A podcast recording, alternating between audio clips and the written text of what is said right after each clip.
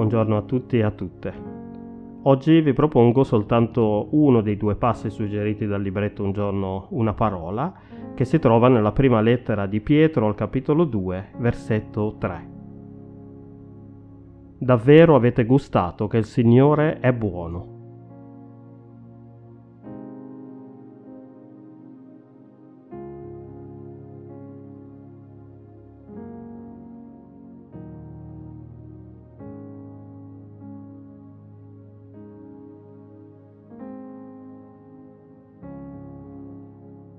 Se c'è una cosa che mi fa davvero arrabbiare di mia figlia Chiara rispetto al mangiare, è che si intestardisce così tanto nel, non volere neanche provare il cibo che è già stabilito a priori non le piacerà.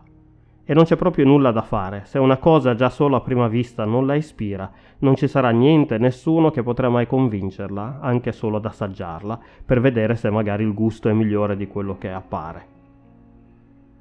Allora mi ha fatto un po' sorridere questo passo di oggi in cui l'Apostolo Pietro usa un termine, assaggiare, che solitamente si usa per il cibo, per associarlo però all'esperienza umana di aver provato che il Signore è buono perché chi rigetta il Signore spesso si comporta proprio come mia figlia Chiara, cioè senza neanche aver provato a lasciare abbastanza spazio nella propria vita per prendere consapevolezza della bontà del Signore, decide di rigettarlo a priori, decide che non vuole sprecare nemmeno il tempo per provare ad assaporare la sua bontà chiude gli occhi anche al fatto che la creazione sia stata fatta in modo da garantire la continuazione della vita e in modo talmente perfetto e armonioso che sinceramente si fa fatica a fornire la spiegazione che tutto sia semplicemente frutto del caso, che dietro la creazione non ci sia un progetto, un disegno sostenuto dall'amore, dalla cura e dalla bontà del Signore.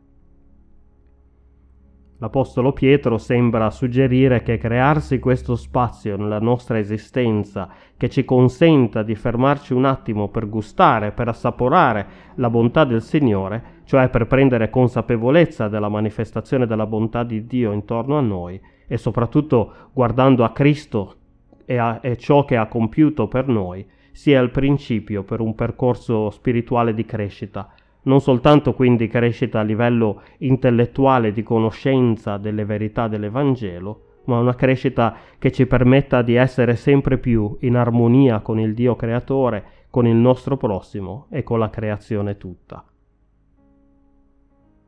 Abbiamo bisogno quindi di crearci uno spazio nelle nostre giornate frenetiche per poter assaporare intenzionalmente la bontà del Signore. Concediamoci questo spazio nella nostra esistenza, allora, perché procedere invece nelle nostre attività quotidiane, senza mai prenderci il tempo di fermarci per contemplare la bontà di Dio, alla lunga avrà delle conseguenze negative anche sulla nostra crescita spirituale. Amen.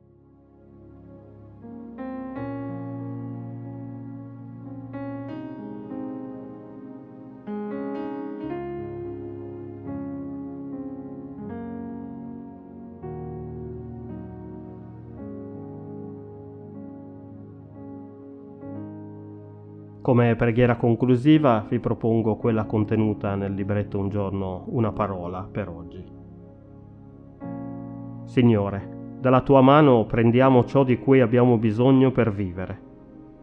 Nelle tue mani possiamo i nostri successi, i frutti del nostro lavoro, tutto ciò che è riuscito. Così allunghiamo le mani, prendiamo da te, prendiamo l'uno dall'altro e poi passiamo quello che abbiamo ricevuto. La nostra vita è un prendere e un dare. Sta nelle tue mani. Amen.